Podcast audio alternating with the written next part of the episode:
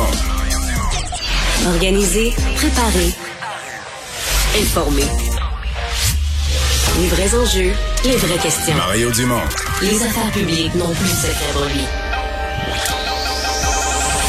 Cube, Cube Radio. Bonjour tout le monde et bienvenue à l'émission, bienvenue à Cube Radio en cet après-midi où les nouvelles se bousculent. Bonjour Alexandre. Bonjour Mario. Alexandre qui est là aujourd'hui pour les nouvelles. Et oui, parmi les, les, les, nouvelles de dernière heure, là, il y a donc cinq policiers du service de police de la ville de Québec euh, qui sont suspendus très très dur euh, semaine. On pourrait dire mauvaise fin de semaine pour les policiers. Là. Oui, on parle des événements survenus dans la nuit du 26 au 27 novembre, là, donc dernier, de vendredi à samedi. Mais là, on ne parle plus du même. Il y a eu quelques heures plus tôt un autre événement. Oui, deux incidents. Hein. C'est la vidéo d'une arrestation musclée, une deuxième qui est apparue sur les réseaux sociaux. Des agents du service de police de la ville de Québec qui intervenaient dans un restaurant. Ouais, là, on n'est même on n'est pas sorti des bars. Là. On est dans un resto de Portofino, resto euh, quand même connu à Québec, la Sainte-Foy. Exact. Et euh, la, la, la, présumée victime dans cette histoire-là, le Jean-Philippe Saint-Laurent, était à table avec des amis, les policiers qui sont venus vérifier les passeports vaccinaux. Il y avait les conditions à respecter pour un des convives à la table et ça a dégénéré. Il y a eu euh, bousculade et au sol, là, reçu plusieurs coups de poing, plusieurs coups de genoux. Ça a dégénéré. Ouais, Bref, les, le service de police qui réagit. Porte des blessures importantes. On va aller rejoindre Julie Marco et l'équipe de 100% Nouvelles. 15h30, c'est le moment d'aller retrouver Mario Dumont. Salut Mario. Bonjour. Euh, si tu le veux bien, on va aller euh, retrouver notre collègue Sylvain Drapeau. Nouvelle de dernière heure aux États-Unis, Sylvain. Fusillade dans une école secondaire. On apprend qu'il y a des décès. Oui, ça se passe dans le Michigan, une école euh, secondaire. Euh, les images, évidemment, ne sont pas très nombreuses. Je vous situe l'endroit. On est au nord de la ville de Détroit, pas très loin d'ailleurs de la frontière avec l'Ontario. Et euh, un jeune de 15 ans a été arrêté. Il est actuellement détenu. Il aurait abattu trois étudiants, en plus de blesser six autres personnes, dont un enseignant. Il avait bien sûr euh, une arme qu'on devra identifier un peu plus tard. Tout ça n'a duré que cinq minutes finalement. Une autre tuerie donc dans une école aux États-Unis. On ne connaît pas ses motivations. Merci beaucoup, Sylvain. Au revoir.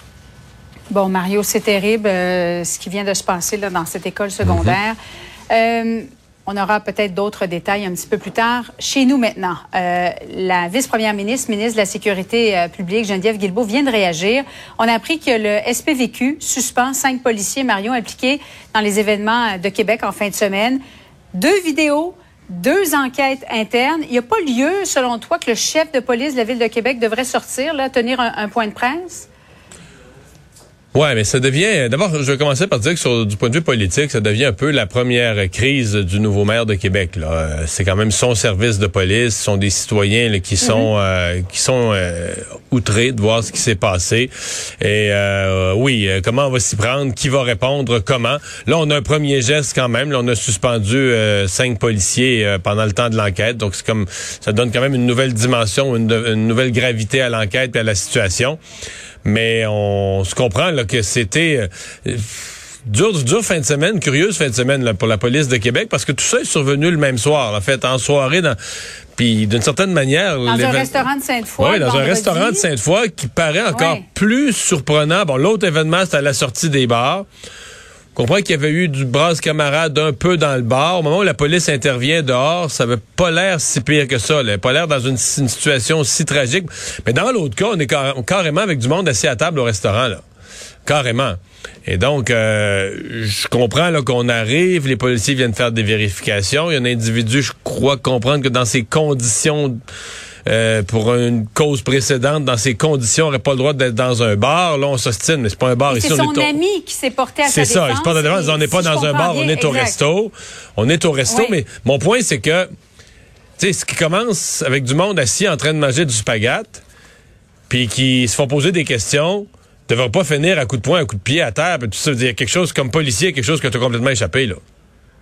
Quelque chose que tu sais, tu peux pas, tu peux pas rentrer dans un resto pour des vérifications d'usage, puis que ça finit, puis ça te prend quasiment ton, ton, ton arme, là, ça n'a pas d'allure. Il y a, y, y a, une gradation, il y a quelque chose qui a, comme on dit, qui a glissé.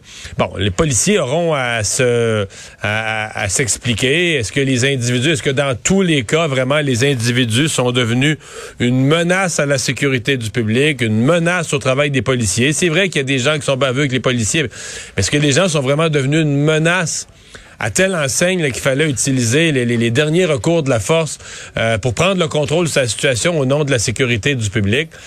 Euh, ça, donc, ça soulève des questions. Il, mais il semblerait, Mario, là, parce que euh, Karianne Bourassa est, est, sur le dossier à Québec, que c'est un groupe de policiers, une escouade oui, qui intervient à, Québec la, même escouade. à la sortie des restaurants, des bancs.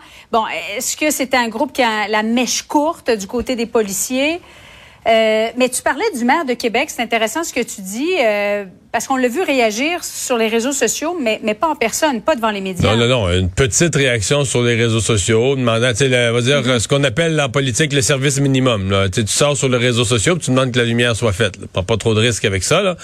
Euh, mais là, bon, la situation se corse, euh, la même escouade, comme tu le soulignes, le, son service policier qui, dans la même soirée, de la même fin de semaine, fait deux interventions qui se retrouvent au cœur de l'actualité, des policiers suspendus, etc. Euh, dans un des deux cas, il y a même des questions qui se soulèvent sur le racisme. Est-ce que c'en est, est-ce que c'en est pas, est-ce que c'est accidentel? Mais disons que c'est ça fait beaucoup de questions là, qui finissent par avoir une dimension euh, politique et qui vont remonter au maire de, au maire de Québec, à mon avis, il a aucun doute. Il ah, faudra voir s'il va tenir éventuellement là, euh, un point de presse. Mario, à 16 heures, c'est dans 25 minutes, euh, les autorités canadiennes vont faire le point sur le retour des voyageurs au Canada. Est-ce qu'on va annoncer de nouvelles restrictions? Il y en a beaucoup qui avaient hâte de voyager, hein, qui attendaient la période des fêtes pour le faire. Tu t'attends à quoi euh, de ton côté? Je sais pas, mais je m'attends pas à des restrictions qui rendent le voyage là, complètement impossible, ou même des, res des restrictions très, très, très handicapantes, comme celle, l'obligation de séjourner à l'hôtel qui avait existé pendant un certain nombre de mm -hmm. mois. Euh, bon, ce que je ce à quoi je m'attends avec une quasi-certitude, c'est que les tests aléatoires. Présentement, moi, j'ai pas voyagé, mais les gens qui voyagent disent, là, je pense que c'est un petit numéro, une petite couleur de collant, une personne sur quatre environ euh, va être testée. Fait que t'es dans un groupe, ça se peut qu'il y en a un qui soit testé, euh, pas l'autre. Mais c'est aléatoire. C'est choisi, euh, l'ordinateur tire des gens au hasard et ceux-là sont testés. Là, euh, peut-être qu'on remplacerait ça, compte tenu de la circulation d'un variant plus inquiétant, on remplacerait ça par un test systématique. Donc, tout le monde serait testé à son retour. Ce qui est, bon, euh, ça peut être tannant, c'est une étape de plus à l'aéroport au retour, mais c'est pas euh, c'est pas quelque chose qui financièrement est extrêmement coûteux, qui vient changer le coût de ton voyage. À la limite, euh, faut que tu t'armes d'un peu plus de patience à ton retour à l'aéroport, dépendamment si c'est bien organisé, parce que bon, ça peut être long, là. Mais euh, est-ce qu'il y aura d'autres mesures ou est-ce qu'il y aura euh, bon d'autres mesures à l'étude? On, on, est devant beaucoup d'incertitudes. Les scientifiques ont demandé deux semaines pour nous donner plus de plus de précision sur euh, les risques associés aux variants, sur l'efficacité de nos vaccins. Fait que, selon que toutes les nouvelles sont bonnes ou toutes les nouvelles sont mauvaises, les scénarios sont différents pour, les gouvernements. Si dans deux semaines, ouais, on mais nous disait... Déjà, le patron de Moderna a affirmé que les, les vaccins, les vaccins existants seront moins efficaces. Mais il n'a pas dit combien? Est-ce-tu 10% de moins? Non. Dans ce cas-là, c'est pas si pire. C'est-tu 40 de moins? Oui. C'est-tu moins efficace contre la transmission de la maladie ou le fait de l'attraper? Ou c'est moins efficace aussi contre le fait d'être très malade, d'être hospitalisé, de décéder? Donc, c'est toute cette gradation-là où on va vouloir avoir de l'information. Donc, j'allais dire, scénario optimiste, là. Le vaccin baisse un peu d'efficacité, mais de toute façon, ce variant-là est pas très sévère. Les gens sont moins malades. Bon, pas si pire. Mais mettons scénario catastrophe. Là. Ce variant, finalement, euh, il est rough. Les gens sont plus malades. Les gens fragiles, les gens âgés sont plus malades encore. Et le, le vaccin perd la moitié de son efficacité. Ouf! Là, euh, les règles à la frontière, les décisions de nos gouvernements, on pourrait se retrouver un peu plus sur la défensive. On pourrait se retrouver. Donc là, les, le gouvernement doit prendre une décision sans connaître là, ses évaluations scientifiques. Donc là, tu appliques le principe de précaution. En même temps, tu peux pas remettre là, des, des obstacles à l'économie, réempêcher les gens de voyager. Les voyages sont prévus. Donc, tu sais, c'est un fil, là, c'est un fil mince, là, sur lequel, en même temps, je pense pas que le gouvernement puisse rien faire. Donc, c'est comme ça que je conclus. Je me dis, tester davantage, ça, je pense que tout le monde va être d'accord avec ça. De dire, on peut pas se permettre que des gens reviennent avec le, le variant euh, Omicron, qu'on s'en rend pas compte. Donc, tester davantage, ça, ça me... Moi, je m'attends à une annonce qui va aller dans ce sens-là. Mario François Legault est revenu sur son souhait qu'il a prononcé hier. Euh, D'abord, je savais pas qu'il y avait une aussi grosse famille. Alors, lui, ce qu'il a dit, c'est qu'il Une souhaitait... grande maison. Ben oui, aussi, ça prend une grande maison. Quoi qu'il il semblerait qu'il a déménagé. Hein. Euh, 20, 25 personnes durant le temps des fêtes. Euh, il a peut-être oublié qu'il était premier ministre. Est-ce que le mal est fait? Euh, Est-ce que ça peut influencer les Québécois de dire, ben, si le premier ministre dit ça, ben, moi aussi, je vais le faire, peu importe ce qu'on va annoncer le 6 décembre? Ben, lui, il dit avoir répondu à une question de journaliste, là, puis qu'il a été, mais non, c'était pas, c'était pas la bonne chose. C'était complètement contraire au message de, de son ministre de la Santé, du docteur Arruda, qui avait un peu, un peu plus répondu dans le sens de ce que je te disais il y a deux minutes, là. Principe de précaution. Euh, on ne sait pas trop ce qui nous attend avec ce variant-là. Euh, pour l'instant, on se donne au moins une semaine de plus pour regarder la regarder la situation, pour évaluer comme il faut la situation. Donc, c'est un principe de prudence qui me paraissait bien cohérent. Alors moi, je suis convaincu que le docteur Arruda et Christian Dubé ont été très surpris euh, d'entendre que le premier ministre lui avait évoqué. Même, il n'en a pas fait l'annonce, mais tu sais, la, la portée de ça, le fait qu'il l'évoque, c'était juste de moi, je souhaiterais.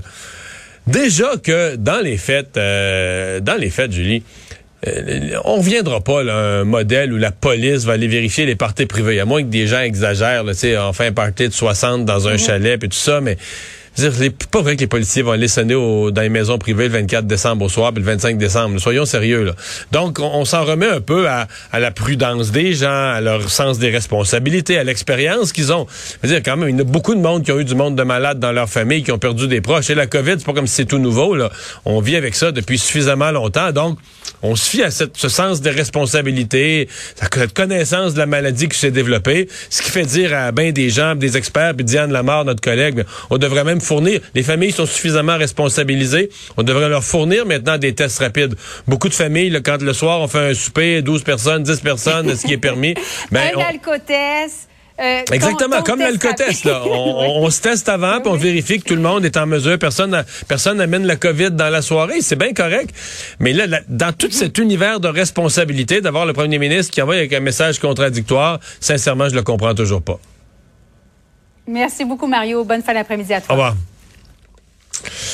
Alors, Alexandre, dans les autres nouvelles, oui, on parle des, de, 16 heures. D'ailleurs, on va le présenter en direct. On va vous faire entendre ça, les, les, décisions, les annonces du gouvernement fédéral concernant le retour des voyageurs. Mais il y a l'Organisation mondiale de la santé qui a donné un avis général à l'ensemble des voyageurs du monde. Là. Oui, ils ont peut-être fait un avertissement qui est un peu plus, euh, disons-le, là, qui vient euh, rabattre le caquet de certains pays qui croyaient avoir la solution en euh, bloquant les frontières de certains pays. Ils ont averti que toutes les mesures qu'on met en matière de voyage ne suffiront pas à retarder, ralentir la propagation du déjà, variant. Il est déjà installé quasiment partout. Il est déjà installé partout. on parlait aujourd'hui des Pays-Bas, semble-t-il, avant même qu'on ait détecté en Afrique du Sud ce nouveau variant-là, Omicron. Il aurait déjà été présent aux Pays-Bas depuis un bon moment.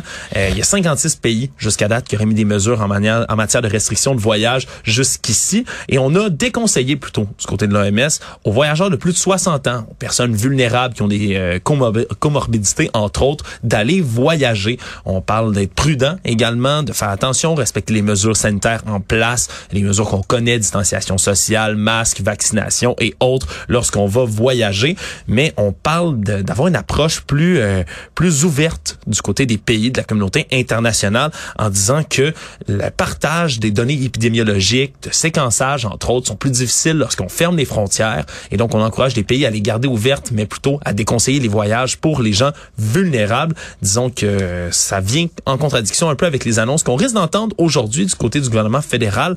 Euh, selon toute logique, on devrait apprendre que le Nigeria, le Malawi et l'Égypte vont être ajoutés à la liste des sept pays qui étaient déjà visés par les mesures frontalières. Parce qu'ils ont eu des cas du variant Omicron déjà répertoriés. Mais, tu sais, Alexandre, euh, on se dit, on a tous le feeling, le sentiment que il était là, que le variant Omicron est, là depuis peut-être quelques jours, quelques semaines. Puis un des pays où il y en aurait pas mal, c'est les Pays-Bas. C'est un pays qui a des liens intimes là, avec la avec l'Afrique du Sud. Là. Il y a une partie, les, les, Africains, c'est d'origine euh, euh c'est d'origine des Pays-Bas, néerlandaise. Mais tu sais, mettons, aux Pays-Bas, là, début novembre, là, octobre, il y avait 2, 3, 4, 5 000 cas par jour. Puis tout à coup, là, ça part à monter vers le 5 novembre. 10 000, 11 000, je l'ai devant moi, là, 13 000, 19 000, 20 000, 21 000, 23 000. Ça, c'est plus... Quand t'es pas Parce que le plus haut qu'il avait connu dans les autres vagues, c'est 11 12 000. Donc, dès que tu pognes 13, 14, 18, 20, là, t'es dans des sommets qu'ils avaient jamais atteints. avoue que c'est tentant de penser que ces chiffres-là là, qu'on a depuis deux semaines, c'est très, très récent, regarde, t'as un variant plus contagieux que tout ce qu'on a connu avant. Tu dis, ouais, il est peut-être rentré dans le pays plus tôt qu'on pense. Puis, curieusement, dans les deux dernières semaines dans le pays, la situation a explosé à des niveaux que tu n'as jamais connus.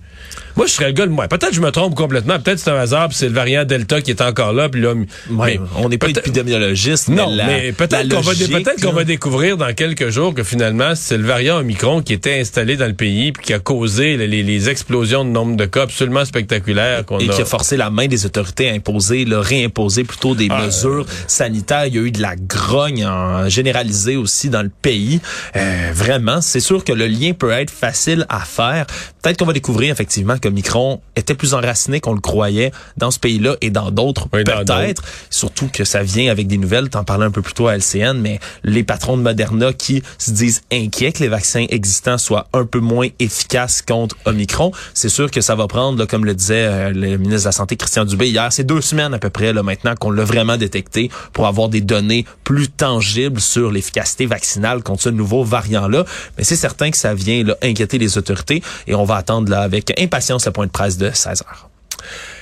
C'est une saga, faut vraiment l'appeler comme ça, dont on parle depuis très longtemps, les chevreuils à Longueuil. Même si, euh, tu sais, je rappelle souvent, tu sais, qu'il y a un plan de gestion du chevreuil très pointu au Québec, très bien géré. Il y a peu de gens qui savent ça, hein, parce que les chiffres sont pas mal plus élevés que le parc Michel Ben, Chartrand. et, hein. et- et avec ça, on, est- on émet des, des permis. Et les permis sont vraiment basés sur le cheptel. Donc, dans chaque région, on a des inventaires de chevreuils. Puis les régions qui sont en surplus, on peut donner plus qu'un permis. Donc, un même individu peut avoir le droit d'en chasser deux dans une année. C'est très détaillé. là. Très bien géré, d'ailleurs. Mais dans ce plan-là, on abat, mettons, en 2020, dernière année complète, là, on a abattu 48 484 chevreuils. C'est beaucoup de chevreuils abattus, Mais- ça. Pas mal plus que 70. Mais c'est quoi? C'est pas encore assez parce que euh, on est en surpopulation malgré ça. Ceci dit, les quelques dizaines de chevreuils de Longueuil ont pris une place disproportionnée sur l'ensemble des chevreuils qui puissent être abattus. Oui, et cette saga-là dure, mais va peut-être connaître une conclusion bientôt parce que la nouvelle mairesse de la ville de Longueuil, Catherine Fournier, qui a décidé là, véritablement d'abattre les 70 cerfs de Virginie qui résident encore dans le parc Michel Chartrand, et disent que elle disait que la table de concertation, entre autres, là, qui faisait des travaux depuis les six derniers mois, hein, quand on parle de saga, six derniers mois, cette table de concertation-là étudiait toutes les options possibles pour relocaliser les chevreuils, euh, les déplacer, mais toutes ces options-là ont été épuisées et en ce moment on parle des cerfs qui souffriraient de malnutrition, qui ont commencé à, manger des espèces exotiques envahissantes aussi, le nerf brun entre autres, ça fait pas partie de leur alimentation habituelle du tout. Il y a de plus en plus d'incidents sur les bords des routes près du parc Michel Chartrand. Bref, euh, ça a justifié tout ça, l'abattage de ces 70 cerfs-là du côté de Madame Fournier qui a reçu déjà des messages des approbateurs. On se souviendra qu'il y a eu par le passé des messages euh, presque haineux, voire de- des menaces hein, au sein de, de l'exécutif de la ville de Longueuil Ben, la- L'ancienne chevreuils. mairesse euh, prétendait avoir reçu des... Ben, prétendait, ça a, été, ça, ça a toujours été corroboré qu'elle avait eu des menaces de mort. Là. De mort, là, rien de moins C'était son pire dossier dans tout ce qu'elle a géré comme mairesse, les désaccords qu'il y a pu y avoir au conseil, euh, des dossiers de, de taxes, de de n'importe quoi, de zonage, de tout ce qui peut choquer le monde dans une ville. C'est sur ce dossier-là qu'elle avait eu des menaces de mort. Ouais. Et en ce moment, par contre, c'est peut-être pas nécessairement fini, ou du moins, il y a une personne qui croit que ce n'est pas fini. C'est maître Anne-France Goldwater, hein, l'avocate montréalaise, qui s'est souvent illustrée euh, pour ses, ses, disons, sa défense virulente des Mais elle, animaux a dans dit avoir de des, euh, elle dit avoir des, des éléments juridiques. Je serais curieux de savoir en vertu de quelle loi, euh, si t'as trop de chevreuils dans une ville, tu peux pas les abattre ou... C'est honnêtement la question se pose. Je suis pas expert de ce genre de droit-là, mais elle parle que- de déplacer les animaux. Elle dit que ces avenues-là ont pas été assez Mais sais que, explorées. mais tu sais que c'est épouvantable de dire ça. Ben, elle parle à travers son chapeau en beaucoup de matière, là. Mais dans ce cas-ci, euh, une des raisons, c'est qu'il y a beaucoup, en région Montérégie, Estrie, tout ça, t'as la maladie de Lyme. Mhm, la maladie, c'est dangereux. et ça, il y en a chez les chevreuils, ben oui. Et donc, la dernière chose que tu veux, si tu, euh, commencer par dire, si tu les déplaces, tu les ramèneras pas dans des régions en surpopulation, là, comme l'île. Dans des cantons de l'Est, là, les, chevreuils, c'est en méga surpopulation. Donc, forcément, faudrait que tu les amènes loin, loin, loin dans le nord, dans des régions où il y a beaucoup, beaucoup d'espace, pas trop de chevreuils. Et là, tu arrives dans des régions où il n'y a pas de maladie de Lyme. Donc toi, tu vas l'amener, pour vrai, tu vas aller, tu vas prendre des régions où la maladie est- n'est pas implantée, puis tu vas amener les chevreuils de Longueuil qui vont amener une nouvelle maladie dans le cheptel là-bas. Ouais, parce que C'est sauter ben raide. Mais en fait, c'est pas, pas sauter. C'est ne, ne pas savoir ne pas savoir de quoi on parle. Ouais, parce que la maladie de Lyme, ça se propage par les tiques, entre autres, hein, qui peuvent justement piquer ce genre d'animaux-là. Puis c'est souvent plus au sud de la province qu'on Ouais, trouve là. présentement, euh, la région, la région touchée s'agrandit. Maintenant, il y en a eu, je pense, cet été jusque dans Mauricie. Moi, puis les du climat, là, Oui, aident pas. la là, région- plus les étés sont chauds, plus ça, les automnes aussi, plus ça se propage, mais. Mais je pense pas qu'on va, euh, on faire exprès pour promener des chevreuils. Donc, il faudrait que tu les redéplaces dans des régions ou dans le sud ou partout. Là, tu peux aller voir le, le rapport sur la gestion de partout on est en surpopulation. Dans les cantons de l'Est, on sait plus quoi faire. Il y a des chevreuils, des chevreuils, des chevreuils. Puis les euh, déplacer, en plus, ça peut, selon certains experts, là, exercer un tel stress sur les animaux qui peuvent Qui en mener à la mourraient, là. paralysie, voire la mort, justement. Ouais, il en mourrait dans le lot, c'est ce qui semble acquis. Un petit mot euh, sur euh, l'ancien gardien du Canadien, l'ancien numéro 33, Patrick Roy, euh, ben, qui, est pas, qui est pas mal à l'aise, qui est pas gêné d'en parler là, du fait qu'il serait intéressé à être euh, le directeur gérant de l'équipe. Oui, Patrick Roy, qui a été contacté par euh, des journalistes, entre autres de TVA Sport, qui se sont entretenus avec lui. Et euh, fidèle à son habitude, Patrick Roy n'a pas euh, mis sa langue dans sa poche pour ce genre de sujet-là. On peut l'entendre lorsqu'il s'est fait demander s'il serait intéressé par le poste de directeur général. C'est sûr, je me dis, c'est quoi qu'on a à perdre de me donner la chance de, le faire? Tu en bout de ligne, c'est quoi, là? Depuis 93, euh, le club tourne en rond, puis que je me dis, qu'est-ce qu'ils ont à perdre à me donner une chance de, de, de voir ce que je peux faire avec ce, ce club-là? Disons que dire de- que depuis 93, ça tourne en rond, c'est peut-être pas élogieux pour ton moi, futur employeur. Je suis pas 100% sûr de son argument de vente. C'est sûr qu'on sait que Jeff Molson était là pour la majorité Ouais. des années depuis 93. Si j'étais son agent, je serais pas sûr blindé que c'est la bonne approche.